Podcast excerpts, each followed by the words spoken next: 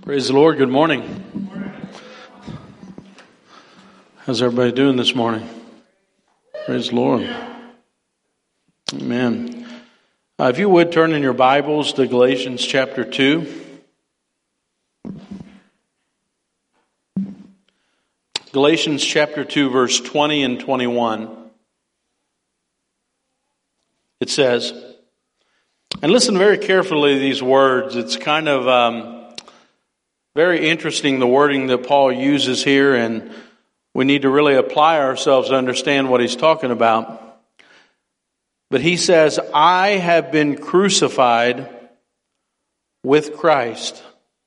Now, we've heard that verse before, so we don't think about it real deeply, but think how strange of a statement that is. I have been crucified with Christ. Now, we all remember the story of Jesus being crucified. How many remember Paul being there with him? That's who's speaking the words. So we got to figure out, what's Paul talking about? I have been crucified with Christ. It is no longer I who live, but Christ lives in me. And the life which I now live in the flesh, I live by faith in the Son of God, who loved me and gave himself for me. I do not set aside the grace of God, for if righteousness comes through the law, then Christ died in vain. Let's pray. Heavenly Father, I love you so much, Lord. And I just pray that you would speak to us this morning, Lord, and that you would help me, Lord. Help me speak your words. And Lord, I pray that you would, Holy Spirit, give us the ability to learn from you, Lord. And it would not be my words, but it would be your teaching, Lord, through you, Holy Spirit. And you would just open up hearts, minds, Lord. Speak clearly to us today. And everybody says, amen. Hallelujah. Praise the Lord. So we're in Galatians. This is part 3 of our Galatians study.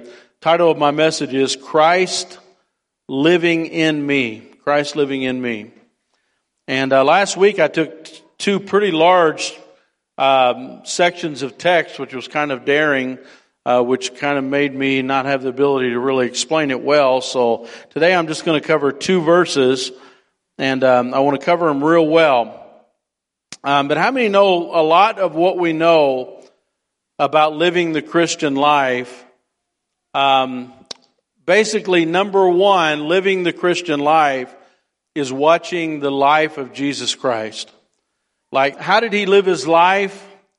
How did he behave? I mean, this literally, according to the Bible, is God living on this earth, and he wanted to teach us how to live life. How many know that to be true? Jesus Christ was modeling the life that God intended for us to live on this earth. And so the teachings and the life of Jesus Christ. But a lot of what we know about the Christian life comes from the Apostle Paul as well. He wrote nearly half the books of the New Testament, 13, and then also the book of Acts. The majority of that book is the ministry of the Apostle Paul. So the Apostle Paul gives us an awful lot of instructions about how to live the Christian life and what's expected of us as Christians to live that life. And in Galatians chapter 2, verse 20, these verses we're studying today, Paul is giving us the secret about how to live the Christian life. He kind of gives two summary verses at the end of Galatians chapter 2 that summarizes a lot of the discussion he's had up until now. And Paul is not only teaching us how to live the Christian life, but he's also telling us that, hey, I am an example, I'm living an example of the Christian life, follow me as well. In fact, in 1 Corinthians chapter 11, verse 1, he says, imitate me just as I also imitate Christ. In Philippians chapter 3, he says, brethren, join in following my example and note those who walk so, as you have us for a pattern of behavior. And so Paul is giving an example of the life we're to live as Christians. And so it would do really well to look at how did Paul live his life. And so in Galatians chapter 2, verse 20, he tells us exactly that, how he lives his life in Christ. But in order to look at how he is now, in fact, in that verse he says, I've been crucified with Christ. It is no longer I who live, but Christ lives in me. And the life which I now live in the flesh, I live by faith in the Son of God.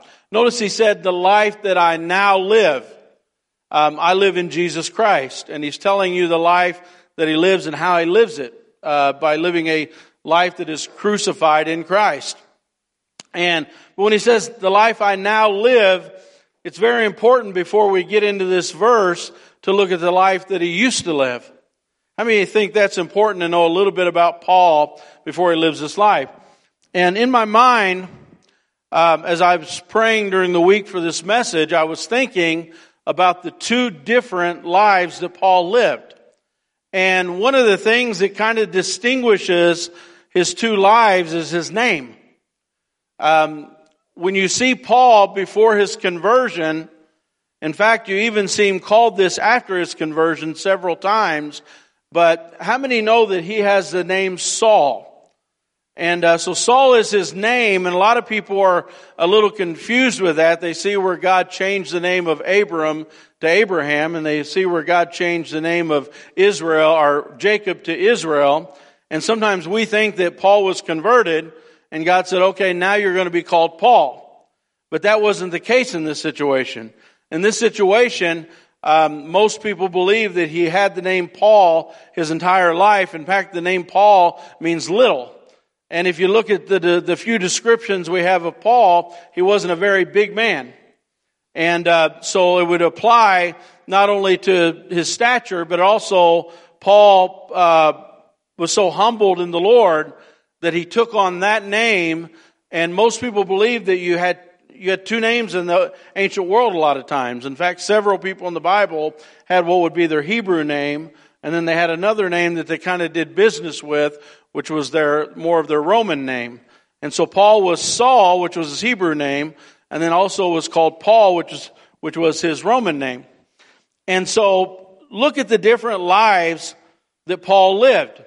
When he was going by the name of Saul, before he met Jesus Christ, and we talked about it last week, Paul had an amazing vision of Jesus Christ. And when he was on his way, he was a very religious person. In fact, he was probably one of the most religious people, and doing everything that he knew to do to serve God. He was very devoted to God, very committed to God. And then one day, on the road to Damascus, God, literally, he had a vision that knocked him off of his horse.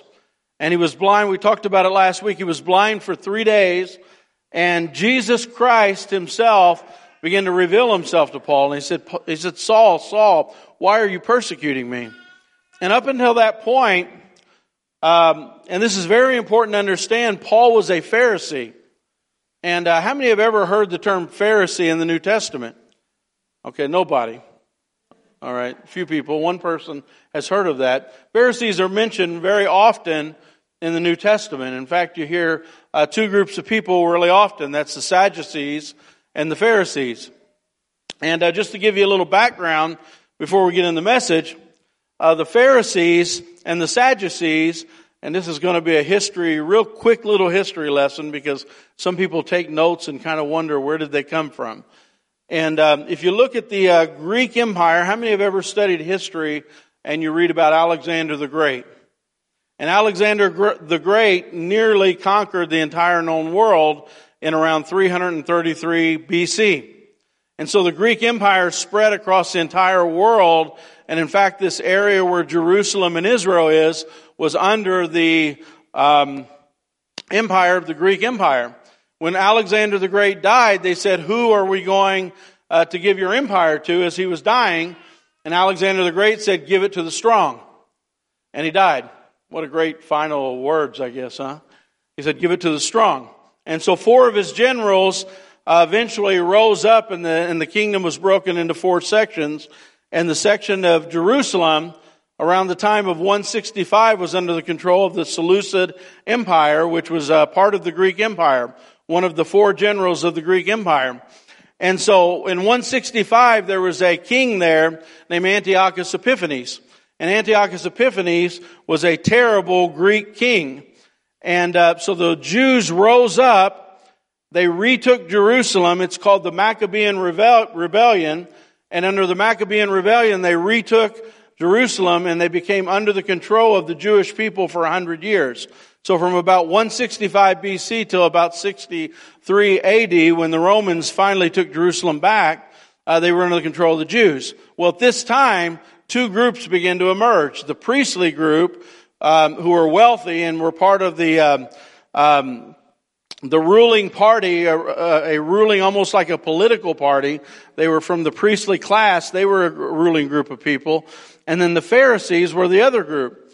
And the Pharisees were more of the middle class people. And the reason I say this is because the Bible usually doesn't have anything good to say about the Sadducees or Pharisees. And Paul was a part of this group. And Jesus... You see him quite often in conflict with the Pharisees. And the Pharisees were, in a lot of ways, they were the good guys and they were the bad guys. In some ways, they were the good guys. Because the Pharisees were the group of people, and unless you really study the background of the Pharisees, they were the group of people that committed themselves to live a separated life. And Jesus quite often, when he says negative things about the Pharisees, there are a lot of people don't realize, but the Pharisees were broken up into two groups.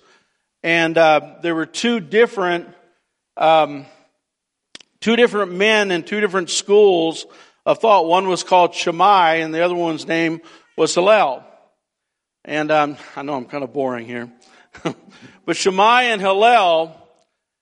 Shammai was very strict. And so everybody that came from the school of Shammai were very, very strict. And most of the things that Jesus discussed and most of the things that Jesus criticized came from this particular school of thought. And they were the ones that said we're so separated that we don't actually talk to other people, that we separate ourselves from Gentiles, we don't communicate with other people. They had a whole ceremonial thing of washings. They had all kinds of laws of men that they added. And then this other school was a school named Hillel. And Hillel had a grandson named Gamaliel, which is where Paul is who he learned under. And so Jesus, a lot of the things that he defended with Phariseeism came from this school of Hillel. In fact, Gamaliel was one that defended Jesus on the Sanhedrin. He was one of the ones that had something positive to say about Jesus. And a lot of the different people that came to Christ were from this other school. In fact, he taught the spirit of the law as opposed to the letter of the law. And so you have to understand there's a little distinction with the Pharisees. And... And so as we come down to Paul here, Paul had only known what it meant to be a Pharisee. So Paul's whole life had been influenced by the Pharisees. And so here is Jesus coming on the scene, and he's beginning to challenge everything that the Pharisees had taught. And so most of what Paul knew was to be a religious person.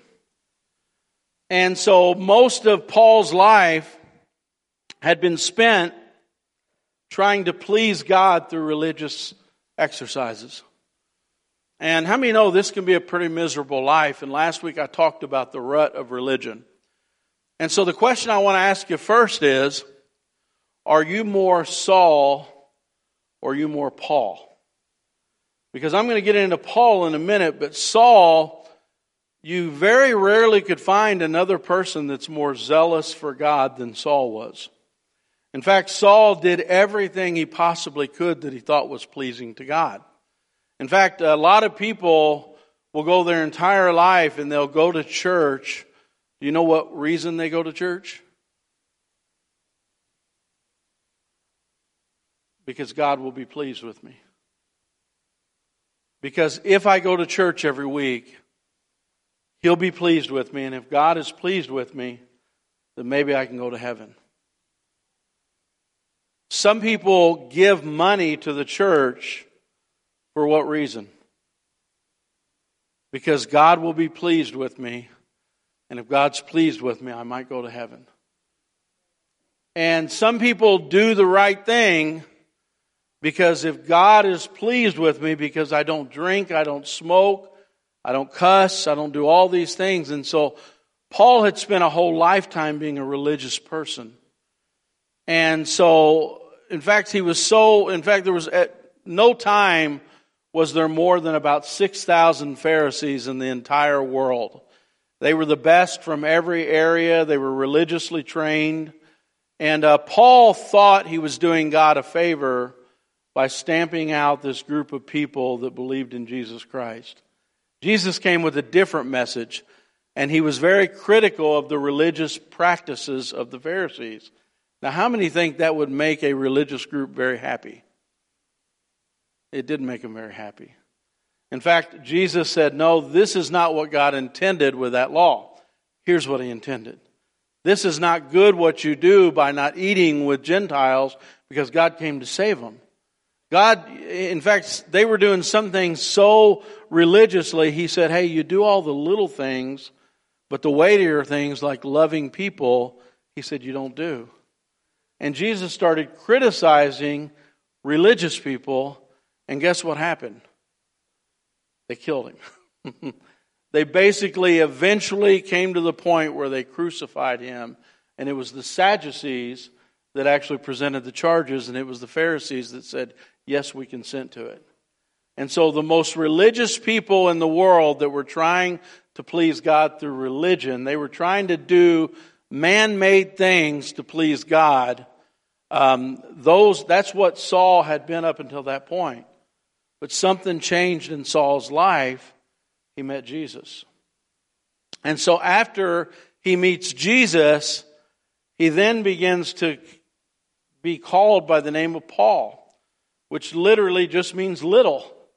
It means that, hey, I'm taking everything that you've got to understand, Paul was at the height of being a Pharisee. He was the Pharisee of Pharisees. He was one of the most religious people in the world. And Paul met Jesus, and everything changed. And so the question is, are pleasing God, are we more like Saul, or are we more like Paul? And so is our religious practice, the things that we do to please God, and in fact, I began thinking all week because I really struggled last week. I struggled because I was teaching verse by verse through Galatians, and it's all about Jewish law, religious things. And the reason I struggled was because I didn't feel like it was... When you're preparing messages, you spend all your time trying to simplify.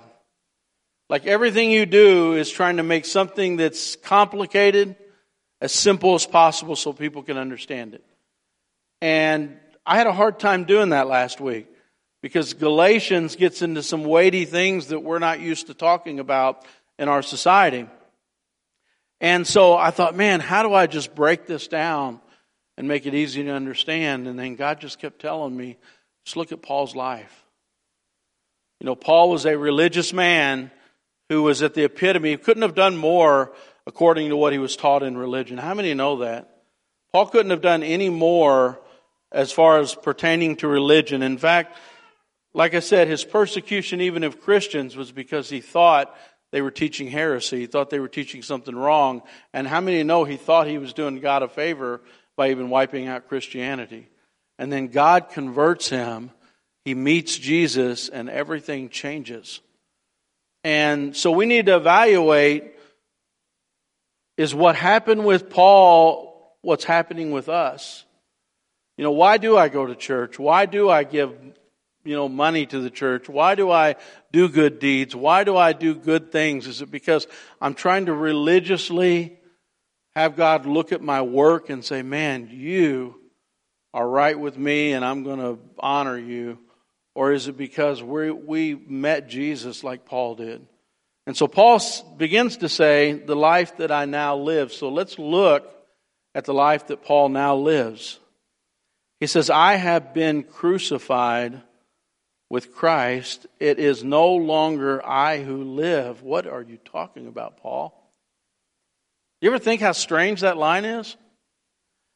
I have been crucified with Christ.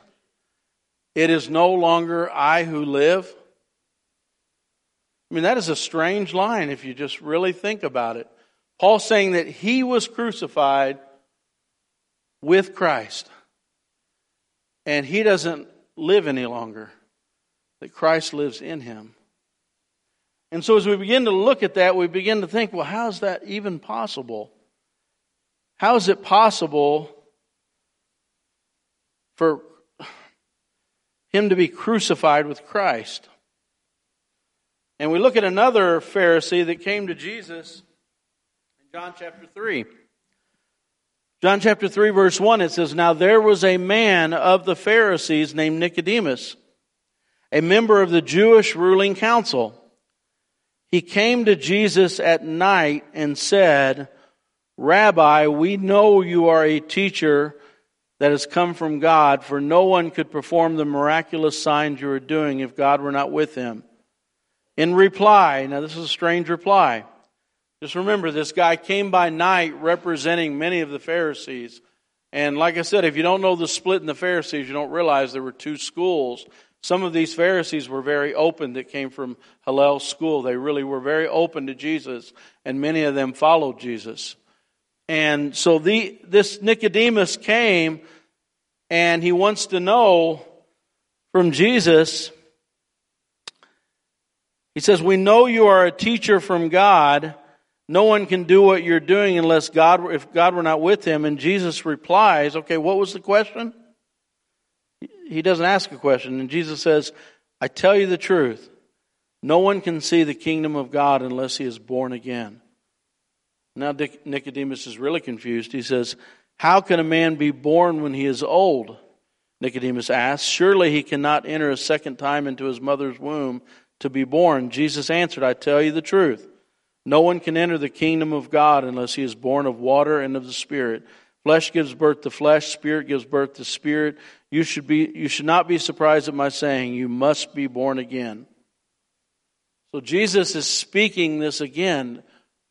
Nicodemus, you're a Pharisee. You've done everything possible to be religious. Everything that should, the Pharisee felt like God should look at him and say, you're so religious, you're entering the kingdom of heaven. He said, no, you can't unless you're born again. And Nicodemus is saying, well, God, I don't understand. How can I be born again? And then here you have Paul saying, I'm crucified with Christ. I no longer live, but he lives in me. So as you begin to look at this, you try to figure out what's he talking about. In Romans chapter 6, verse 3 is written by Paul, and he gives the answer. He says, do you not know that as many of us who were baptized into Christ Jesus were baptized into his death? Therefore we were buried with him through baptism unto death, that just as Christ was raised from the dead by the glory of the Father, even so we also should walk in the newness of life. For if we have been united together in the likeness of his death, certainly we shall also be in the likeness of his resurrection. Knowing this, the old man was crucified with him, that the body of his sin might be done away with, that we no longer be slaves to sin. For he who has died has been freed from sin. Now, if we died with Christ, we believe we also shall live with him. Do you hear what he's saying here? That this crucifixion, me being crucified with Christ, is connected to my baptism. In fact, the baptism, the Bible says, doesn't save you. It's the washing of the water of the filth. It's not the washing of the water of the filth of the flesh, but a good conscience toward God. But how many know the baptism is the symbol of what we're doing in our heart? The thing that's being accomplished in our heart is what's happening at our baptism. And so what's happening is we're being crucified with Christ. We're dying with Him. And when we die, we're raised up in Him and He lives through us. So what is being crucified and what are they talking about? Paul begins to explain it in Galatians 2:20. He said, it is no longer I who live, but Christ who lives in me. So number one, what is crucified? Self. You ever thought about that? When I am baptized, literally it's supposed to be like my death and my resurrection. Now I can remember very distinctly when God started awakening me to living for Christ. I remember thinking to myself, how is it possible that every day of my life I've lived for myself? Anybody ever thought about that? It dawned on me one day. Every day of my life I've lived for myself.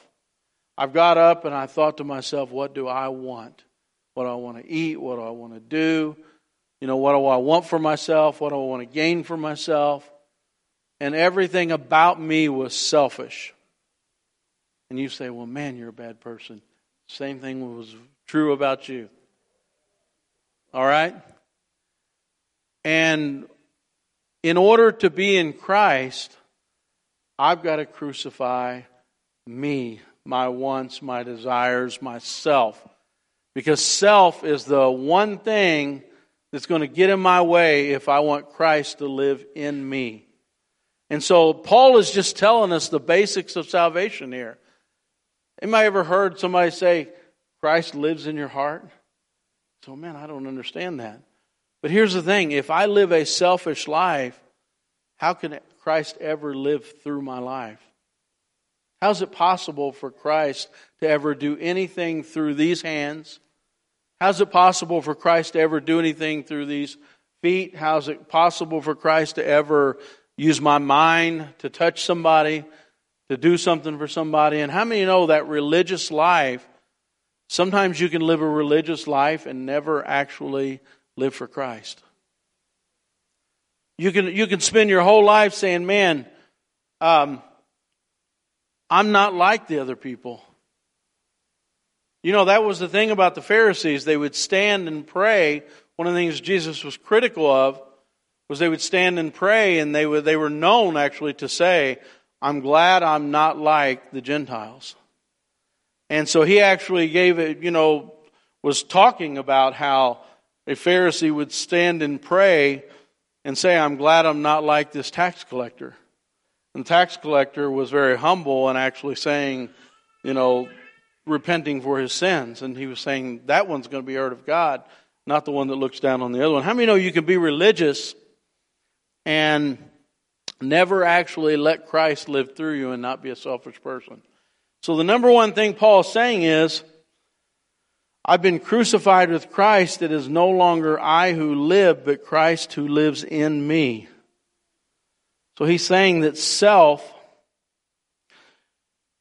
has to die. In fact, he is not only saying this is how I live my life now, he's actually modeling what Christ had taught. In Luke 9:23, Jesus said this, Jesus said to them all, if anyone desires to follow me, let him deny himself, take up his cross daily, and follow me. For whoever desires to save his life will lose it, but whoever loses his life for my sake will find it. I mean, no, Paul was just repeating what Jesus had already said. You know how hard it is to pick up your cross daily? That means to get up every morning and say, today is not about me. It's about what Christ wants to do in this world. In fact, that school of Phariseeism, that Shammai school, what they had taught was that we are so separated to God that we don't even talk to Gentiles. We don't even associate with Gentiles. We don't have conversations with Gentiles. And then here comes Jesus Christ to shatter everything that school of Phariseeism had ever taught, what was Jesus doing when he came? He said, my mission is to seek and to save the lost. I am coming to save the one. The 99 are safe, and I'm going after the one who's lost. And Jesus was the one that they reviled because he was speaking to people who were lost. And so Jesus got up every day, and his mission was to seek and save the lost. If Christ is going to live through me, what should my mission be? Save the lost. My mission should be to get up every day and crucify self and say, man, today I want Christ to live through me. Whatever it takes, Lord. In fact, a lot of people don't pray before they leave every day, but it's so important because every day when you leave, you've got to say to yourself, today I'm going to make an impact for Christ. I'm going to be used today and let Christ live through me. And so this was really, for Paul, this was something very unique. In fact, I told you last week that it said Paul was separated from his mother's womb to reach the Gentiles. And he was actually making a play on words because the word Pharisee means separated one. And so he was saying, now I am separated to reach the lost. And how many know we've been separated to reach the lost? Paul here is no longer Saul the persecutor. Now he's Saul that is reaching the lost. You see the change in Paul. The second thing, it means that we crucify the flesh.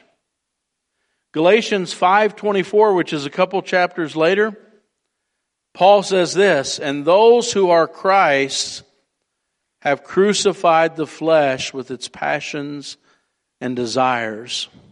Wow. Romans 6:6, Paul says this, knowing this, that our old man was crucified with Christ, that the body of sin might be done away with, we no longer live as slaves to sin.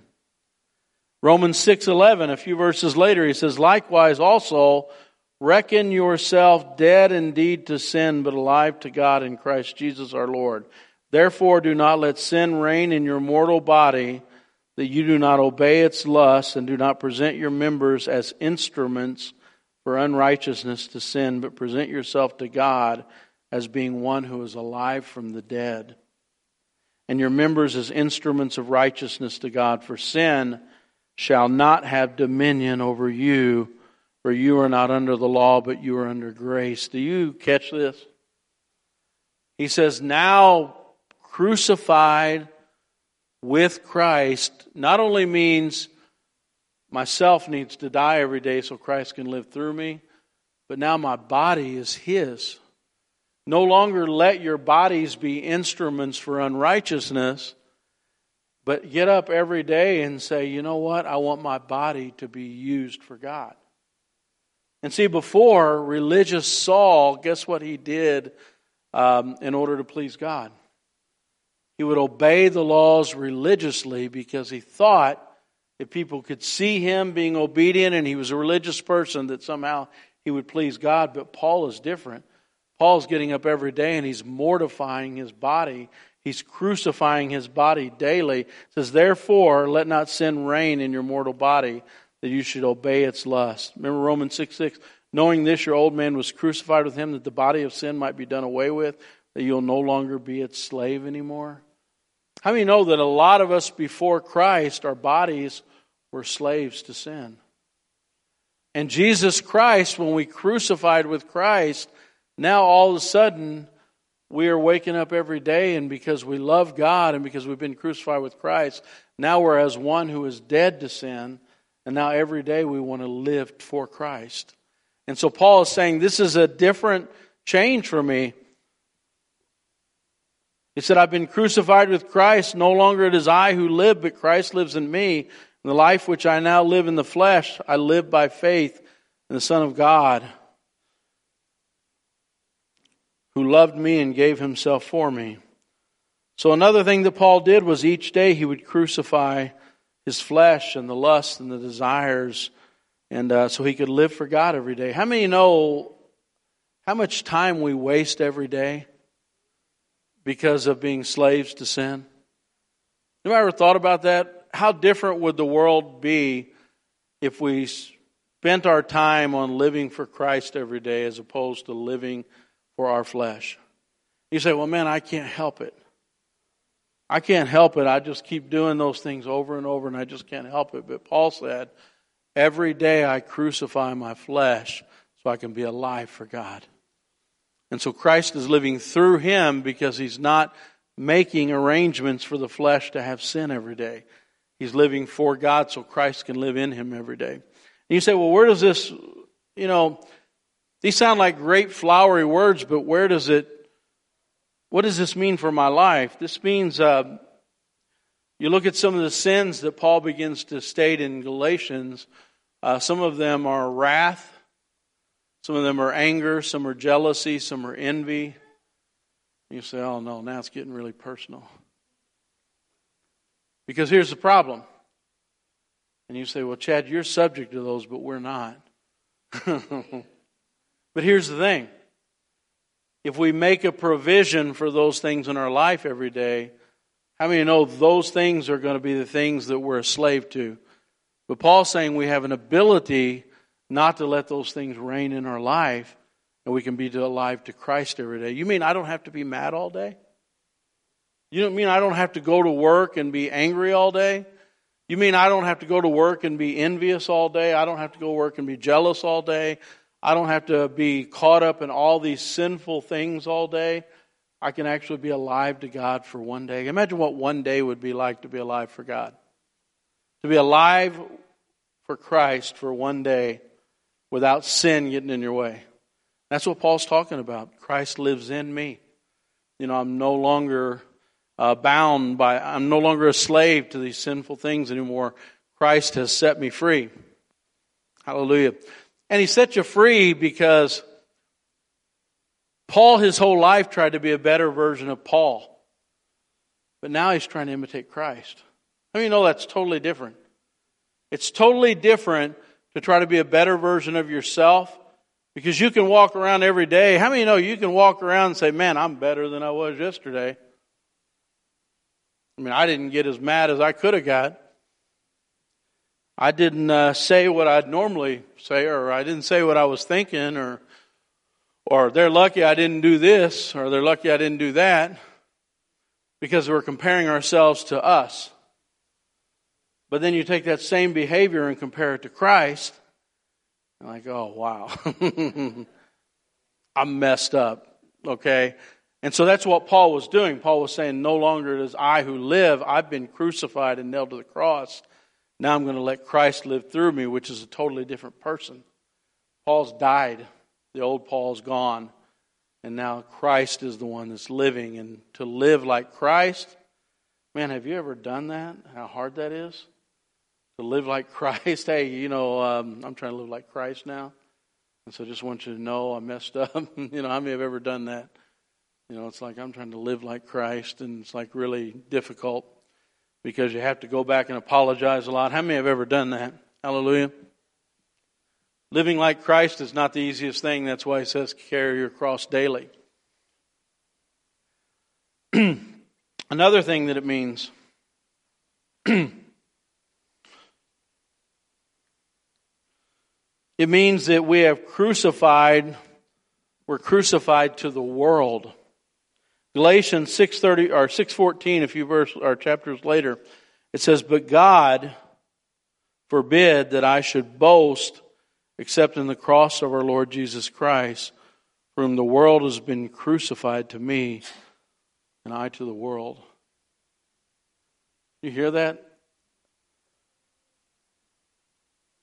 But God forbid I should boast except in the cross of our Lord Jesus Christ, by whom the world has been crucified to me, and I to the world. Galatians 4:3 says this, "Even so we, when we were children, were in bondage under the elements of the world."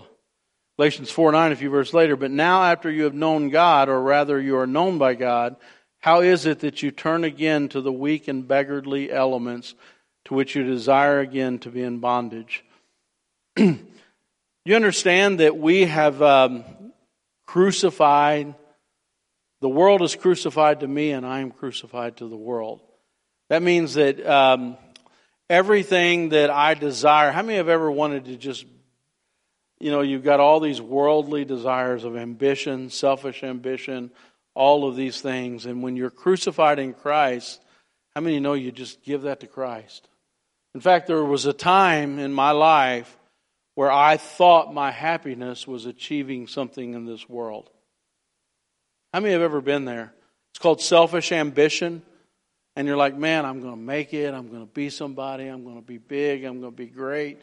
And then at some point you realize that that is like fleeting. I mean, it's like not satisfying. It's not, there's never going to be a place. And you say, well, man, if I, you know, sometimes when you're young, you're like, man, if I just had this, that would make me happy. You know, if I only could achieve this, that's going to give me joy. If I could only accomplish this in the world, then I would be happy. And how many have went down that road? I've went down that road, and every single thing that I thought was going to make me happy in this world in some way shattered. And you say, well, man, that's terrible and that's depressing. That's upsetting to hear that, you know, that you never found anything, but that's not true. Because I found the pearl of great price. I found that it wasn't the things of this world that bring me joy. It wasn't the things of this world that get me excited when I get up in the morning. In fact, if my joy is in this world, how many know it's very fragile? In fact, the things that can make you happy in this world can quickly change and you can be depressed. And if you're a Christian and you know Jesus Christ and you know if all there was a finite world of where I'm born and where I die, and that's all I have in this world, how many know that you have no hope? You have no hope. It's just a finite, how many ever years you live, it's fragile, it's broken. But can I tell you something? When you look at eternity, like if I had a rope in my hand and I just had the end of it, okay, and that rope went for miles and miles and miles. The life that we live is just the end of that rope. Eternity is forever. And Christ wants us to get a hold of what the Bible calls the blessed hope. And the hope is that I'm going to be with Christ, and this is not the world that I was intended to be in, that there's a place that He's prepared for me, and just a little while longer I'm going to be with the Lord. And because of that, I don't put all my hope in this world. You know, there's things to enjoy in this world. There's good things in this world. There's enjoyable things in this world. But if my hope were in this world, I'd be like the world and I would be depressed all the time. But because I'm no longer depressed ever. In fact, I can remember before Christ, when I was in my before Christ state like Paul, I remember being depressed a lot.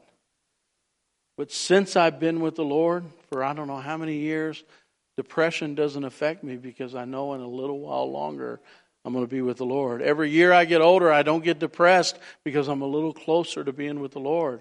I'm a little closer to being in His presence. How many know that the moment I leave this body, I'm absent from my body, it says I'm present with the Lord and I'll be with Him forever. And there's a place that He's prepared for me, no sickness, no death, no sorrow, no suffering. My body won't be able to sin anymore. I mean, no, our bodies will not be able to sin anymore when we're in the presence of God. And you say, well, man, that's awesome. Everybody goes to heaven, right? No. We've got to trust in Jesus Christ as the Lord of our life. And that hope floods your soul, you know, and you say, man. And church, that's what it means to crucify yourself to this world. The world has been crucified to me and I've been crucified to the world. That means that I have given up the things of this world, the ambitions of this world, and all my hope is in Jesus Christ. I'm waiting to be with Him, and I've mortified all those selfish ambitions, and now my life is wholly given to Christ, and that's what Paul's saying here. Paul, man, It's amazing what Paul went through for the gospel of Jesus Christ. If we can get a hold of what Paul is summarizing here today. In fact, let's read some of the things he said here about being. He says in Colossians 2:8, he says, "Beware lest anyone will cheat you through the philosophy and empty deceit, according to the traditions of men and the basic principles of the world, and not according to Christ. For in him dwells the fullness of the Godhead bodily, and you are complete in him who is the head and the principality and power." Galatians 2:20 says, "Therefore, if you died with Christ from the basic principles of the world, why, as though living in the world, do you subject yourself to the regulations? Do not eat, do not touch, do not taste, do not handle, which all concern things which perish with the using according to the commandments and the doctrines of men." Paul is saying, and I just want you to hear this summary line again, "I've been crucified with Christ. It's no longer I who live, but Christ who lives in me. The life I would now live, I live by faith in the Son of God who loved me and gave himself for me." So why did Paul go from being a religious person to serving Christ? It says, because he loved me and he gave himself for me. Paul was devoted because of the love of God.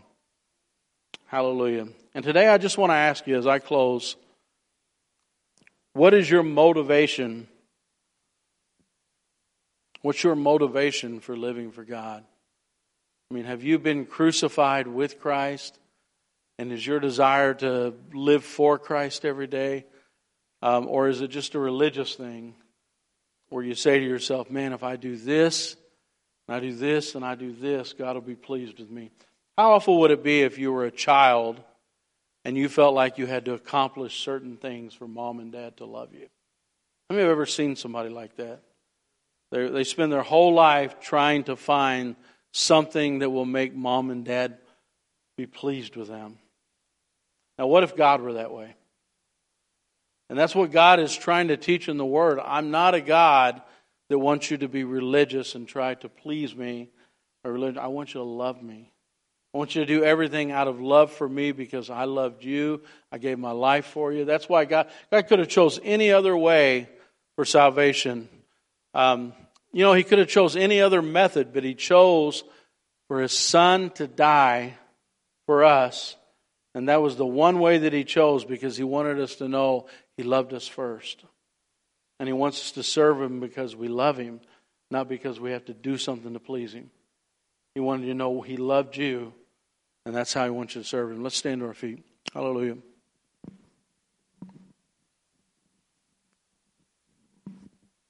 Worship team.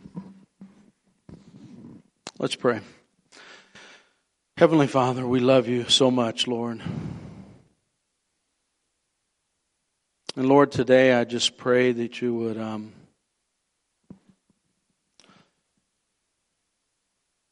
Lord, you would help us understand the life, the Christian life that you've called us to live, Lord. It's so far from religion, Lord. It's so far from a list of do's and don'ts, Lord God. It's love for you, Lord. And Lord, you've called us to love you, Lord God. You've called us to wake up every day and want to serve you, Lord God, and pour our lives out, Lord.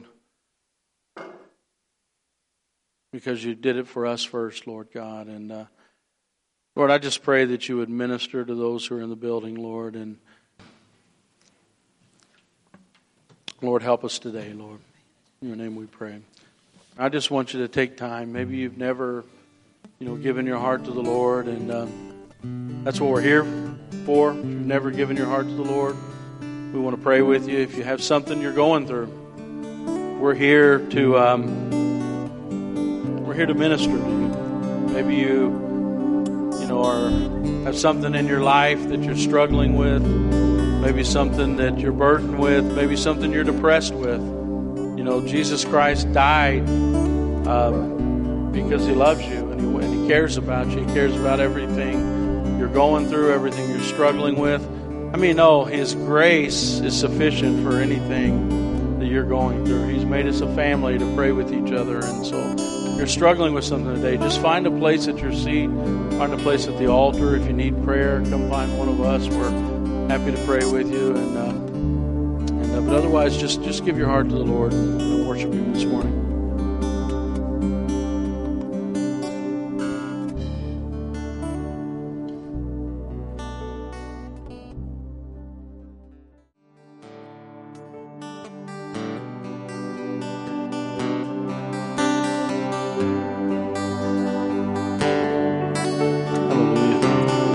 The Lord, what amazing promise we have in that scripture today. If I will crucify myself with Christ, it is no longer I who live, but Christ who lives in me. Think of that promise. Christ is going to live in me. What impact could I have on my world around me if Christ is living in me? And all I have to do is crucify myself with Christ so I can be alive and He can live through me. I just want you to think, church, what impact you can have this week at home, at your jobs, at your church, if Christ is living through you. And that should be the goal of all of us. This week, I want Christ to live in me. When you get up Monday morning, Christ, live in me today. Live in me today. That's what it means to be a Christian. Paul learned the secret. And he was telling us in two efficient little verses, let Christ live through you. Hallelujah. Let's pray. Heavenly Father, empower your people, Lord God. Rise up in your people. Live through us this week, Lord. Do mighty things through your people, Lord. In your name we pray. And everybody said...